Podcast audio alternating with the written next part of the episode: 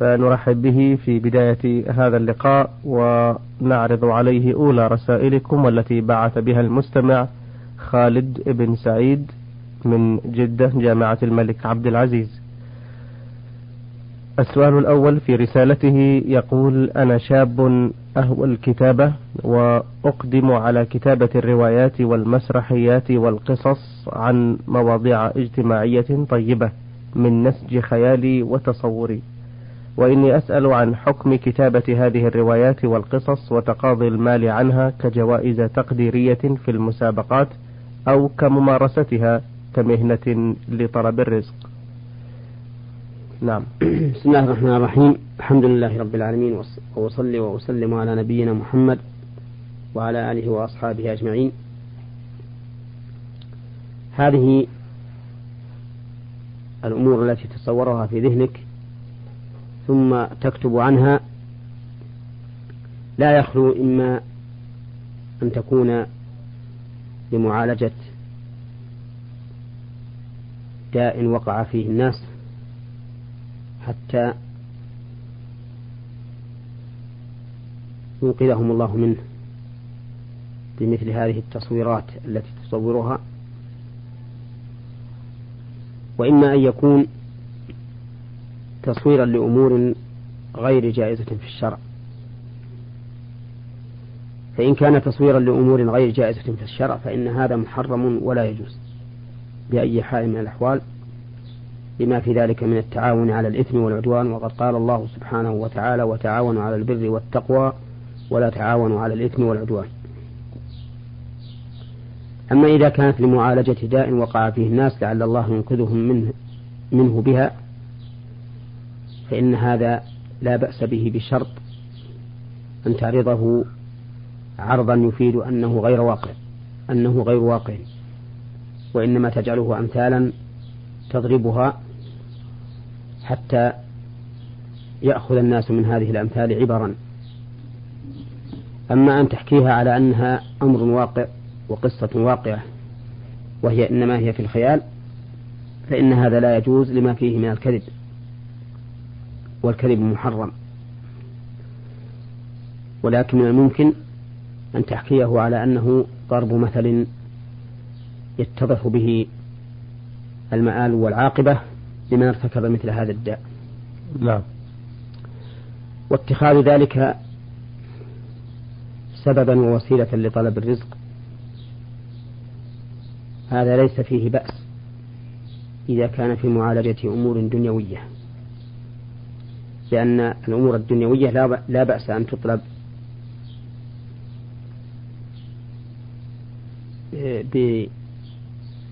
بعلم دنيوي.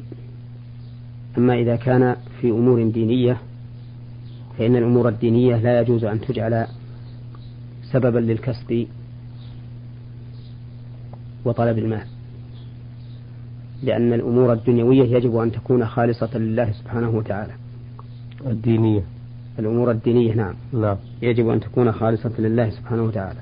لقوله تعالى من كان يريد الحياة الدنيا وزينتها نوفي إليهم أعمالهم فيها وهم فيها لا يبخسون. أولئك الذين ليس لهم في الآخرة إلا النار وحبط ما صنعوا فيها وباطل ما كانوا يعملون. والحاصل أن هذه التصورات التي تصوغها بصيغة قصص إن كان فيها إعانة على إثم وعدوان فإنها محرمة بكل حال. وإن كان فيها إعانة على الخير ومصلحة الناس فإنها جائزة بشرط أن تصوغها صيغة التمثيل لا صيغة الأمر الواقع لأنها لم تقع. وأنت إذا صغتها بصيغة الأمر الواقع وهي لم تقع صار ذلك كذبا. أما اتخاذها وسيلة للكسب المادي فإن كان ما تريده إصلاحا دنيويا ومنفعة دنيوية فلا حرج. لأن الدنيا لا بأس أن تكتسب بالدنيا. وأما إذا كان ما تريده إصلاحا دينيا فإن الأمور الدينية لا يجوز للإنسان أن يجعلها وسيلة للدنيا لأن الدين أعظم وأشرف من أن يكون وسيلة لما هو دونه. بارك الله فيكم. السؤال آه، الثاني يقول سمعنا أن كلمة سلك تعني باللغة الإنجليزية حرير. وهذا النوع منه معظم ثيابنا في المملكة فما الحكم في ارتداء هذه الثياب خصوصا أنها منتشرة بشكل كبير وبعضهم يتعللون بأن قيمة الثوب السلك قليلة جدا ولو كان من الحرير لكانت قيمته أكبر من ذلك بكثير فما رأيكم في هذا؟ إذا كان اللابس لهذه الثياب امرأة فهذا لا بأس به لأن الحرير مباح على مباح للنساء حرام على الرجال. وأما إذا كان اللابس له ذكرا فإنه إن كان حريرا طبيعيا فهو حرام عليه. لأن النبي صلى الله عليه وسلم حرم الحرير على ذكور أمته حتى قرن المستحلين له بالمستحلين للخمر والزنا في قوله صلى الله عليه وسلم فيما رواه البخاري عن أبي مالك الأشعري أنه قال لا يكونن في أمتي أو من أمتي أقوام يستحلون الحرى والحرير والخمر والمعازف. وأما إذا كان غير طبيعي لكنه يسمى باسم الحرير فإن ذلك لا ينقله عن الإباحة بل هو مباح وإن سمي حريرا لأن العبرة بالحقائق لا بالأسماء. ولهذا لو سمينا الأمور المحرمة بأسماء مباحة بأسماء مباحة لم تكن مباحة. فكذلك إذا سمينا الأشياء المباحة بأسماء محرمة لم تكن محرمة. ولكن ينبغي أن يكون الاسم مطابقا لمسماه حتى لا يحصل التباس عند العامة أو اشتباه في حكم هذا الشيء. أه، لو فرضنا أن في هذه الثياب فعلا التي نلبسها نسبة من الحرير لكنها ليست أو قد لا تصل إلى النصف مثلا. إذا كانت النسبة قليلة نعم. فإنه فإن الحكم للأكثر. فما دام الأكثر ظهورا هو الشيء المباح فإنه لا بأس به. إلا أنه إذا كان الحرير مجتمعا فإنه لا يباح منه ما زاد على أربعة أصابع. يعني إذا كان في جهة واحدة. نعم لو كان مثلا على طوق الجيب مجتمعا فإنه لا يباح أكثر من أربعة أصابع. أو كذلك لو كان مطرزا بخطوط وهذه الخطوط فيها خطوط عريضة تبلغ أكثر من أربعة أصابع فإنه لا يحل. آه، في حال الضرورة كمن به مرض جدي يباح له ذلك؟ نعم. نعم. في هذا الضرورة لا بأس آه، السؤال الأخير يقول ما الحكم في استعمال العطور الصناعية المستوردة؟ وهل هي نجسة بحيث لو وقع شيء منها على ثوب الإنسان آه، ينجس موقعه؟ أما النجاسة فليست بنجسة. نعم. وذلك لأن القول الراجح عندي أن الخمر ليس بنجس النجاسة الحسية. وذلك لأنه لا دليل على نجاسته. والأصل فيما لم يدل الدليل على نجاسته الأصل فيه الطهارة. بل إنه ورد في السنة ما يدل على طهارته طهارة حسية. تقوية للأصل. وذلك أنه لما نزل تحريم الخمر قام الناس على الخمور التي عندهم فأراقوها في أسواق المدينة. ولم يأمرهم النبي صلى الله عليه وسلم بغسل هذه الأواني. نعم. ولو كان نجسا ما أراقوه في الأسواق لأن إراقة النجاسات في الأسواق محرمة كالبول فيها. ولو كانت نجسة لأمرهم النبي عليه الصلاة والسلام بغسل أوانيهم منها كما أمرهم بغسل الأواني من لحوم الحمر حين حرمت. وقد ثبت أيضا في صحيح مسلم أن رجلا أتى براوية خمر إلى رسول الله صلى الله عليه وسلم فأداها إليه فقال له النبي عليه الصلاة والسلام أما علمت أنها قد حرمت؟ فساره رجل يقول له بيعها فقال النبي عليه الصلاة والسلام ماذا قلت؟ قال قلت له بيعها فقال صلى الله عليه وسلم إن الله إذا حرم شيئا حرم ثمنه ثم أخذ صاحب الراوية بفمها فأراقه ولم يأمره النبي صلى الله عليه وسلم بغسلها ولو كان نجسا لأمره بغسلها. فأما قوله تعالى يا أيها الذين آمنوا إنما الخمر والميسر والأنصاب والأزلام رجس من عمل الشيطان فاجتنبوه لعلكم تفلحون فإن هذا الرجس هو رجس عملي ولهذا قيد في قول بقوله رجس من عمل الشيطان. ويدل على أنه ليس الرجس الذي هو النجاسة الحسية أن الله قرنه بما ليس بنجس حسا وجعل الخبر واحدا في الجميع. إنما الخمر والميسر والأنصاب والأزلام. ومن نعم. المعلوم أن الأنصاب والأزلام والميسر ليست نجسة, نجسة نجاسة حسية. والخبر واحد عن, عن الأربعة كلها. فدل هذا على أن المراد بالرجس هنا الرجس المعنوي دون الحس وهو الرجس العملي. كما في قوله تعالى فاجتنبوا الرجس من الأوثان واجتنبوا قول الزور. فإذا تبين أن الخمر ليس نجسا نجاسة حسية فإنه يتبين الجواب عن هذا السؤال الذي سأله السائل وهو ما إذا أصاب الثوب من هذه العطورات التي يقال إن فيها مادة كحولية فإنه لا يجب غسله لأنه طاهر. ولكن هل يجوز استعمال هذه الأطياب؟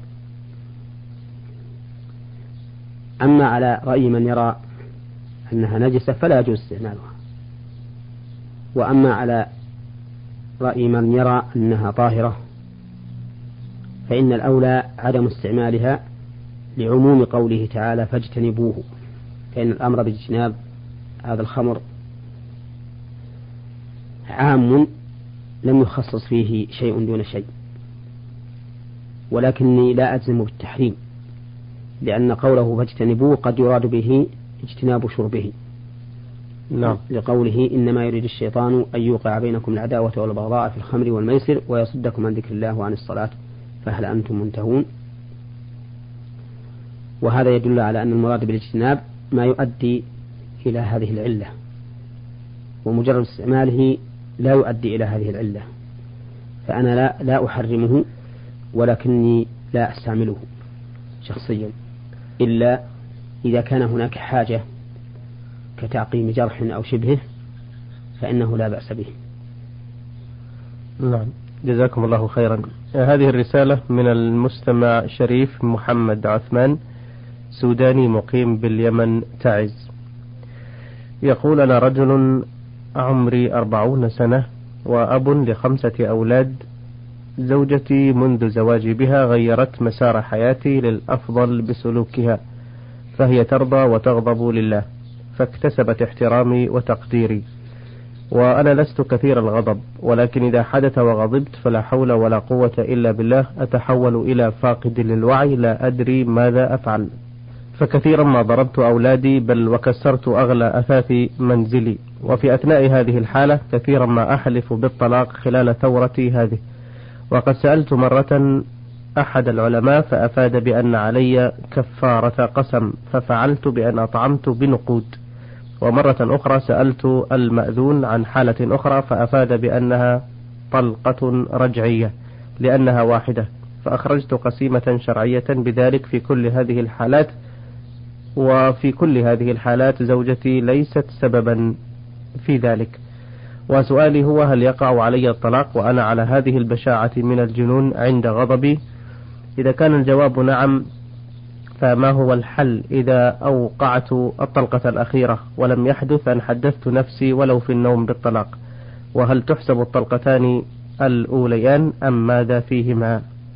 نعم.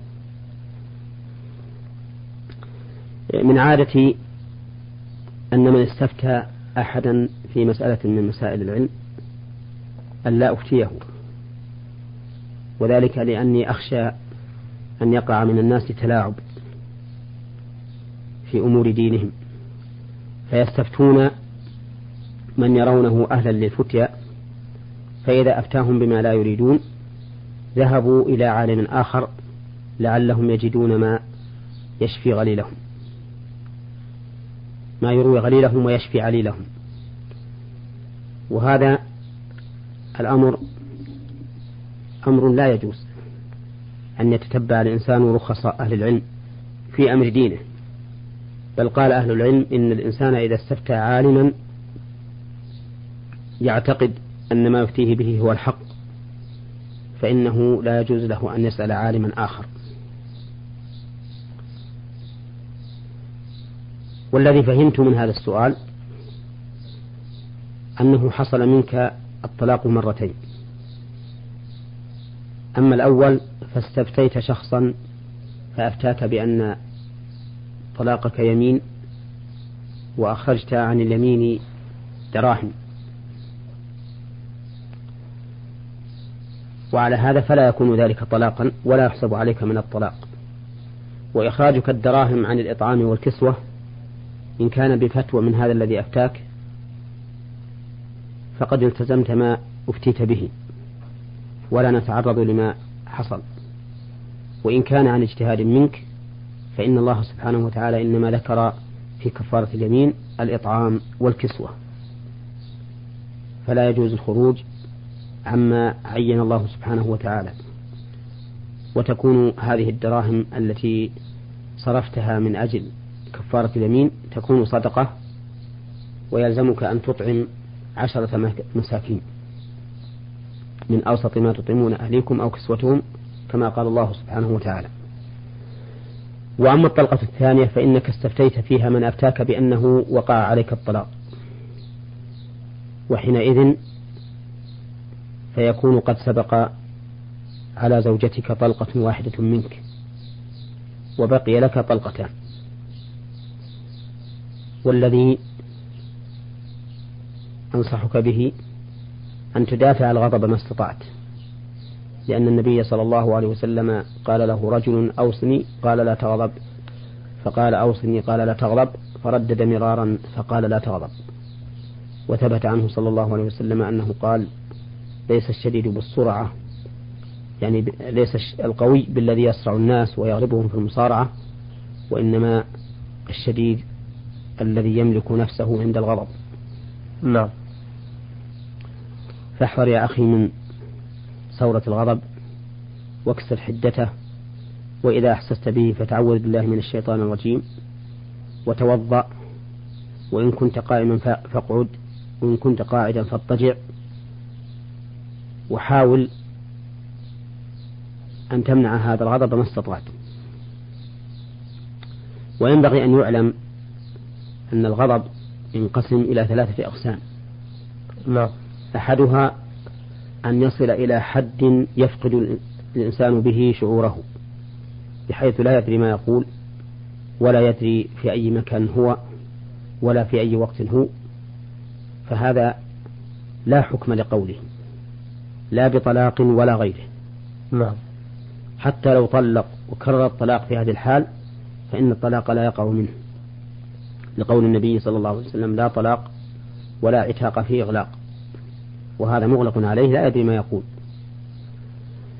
والقسم الثاني أن يكون الغضب في مبادئه.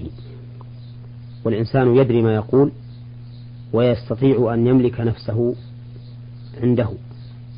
فهذا يقع عليه الطلاق. فهذا يعتبر قوله.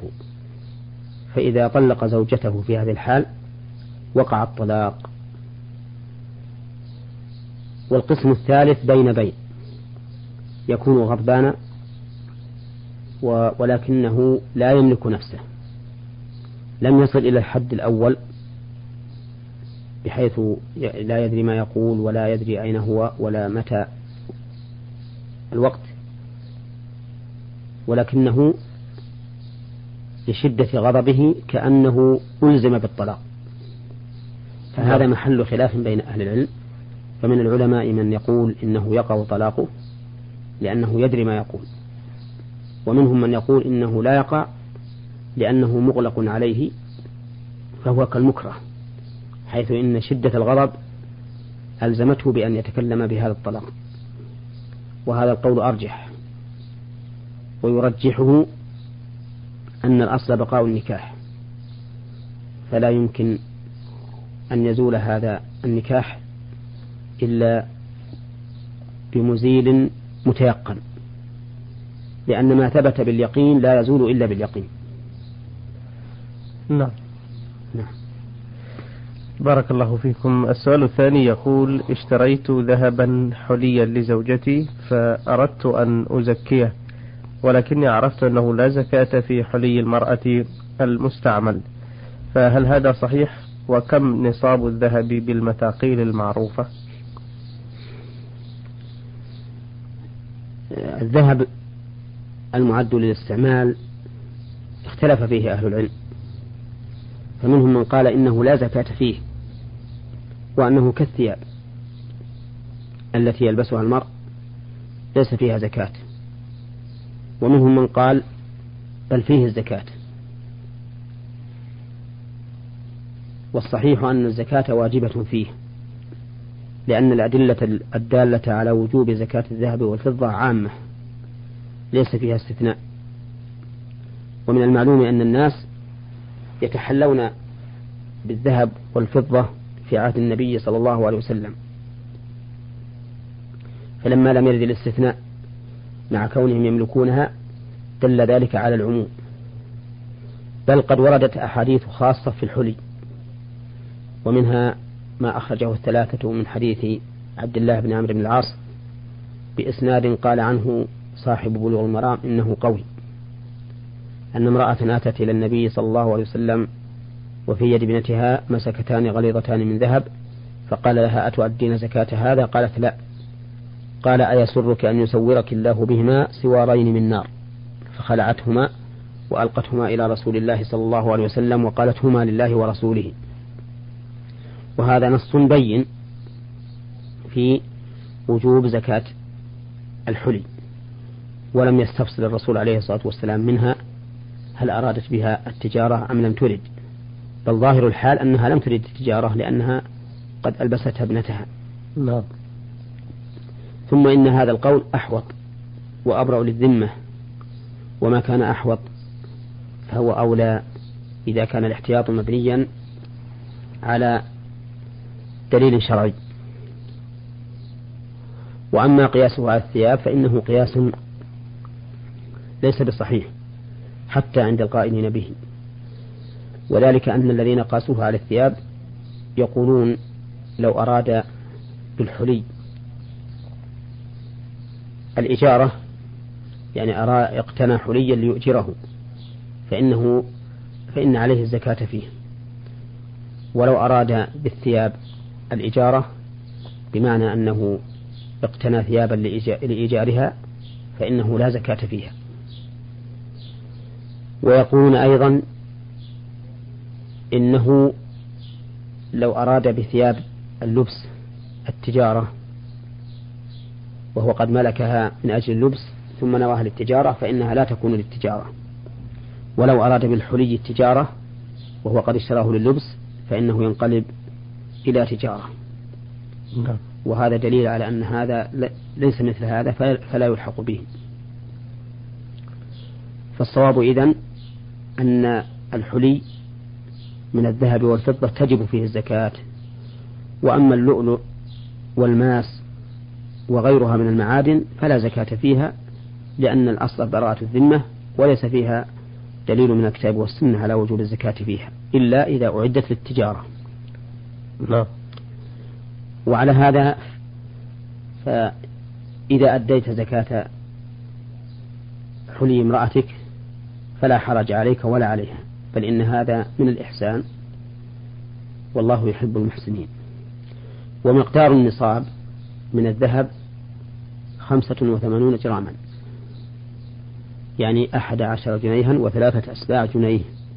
فإذا كان عند المرأة ما يبلغ مجموعه هذا الوزن وجبت فيه الزكاة.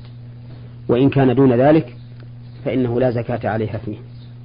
السؤال الأخير يقول أنا أسلك طريقة صوفية ولا أعتقد في الشيخ أي اعتقاد يخالف الشريعة.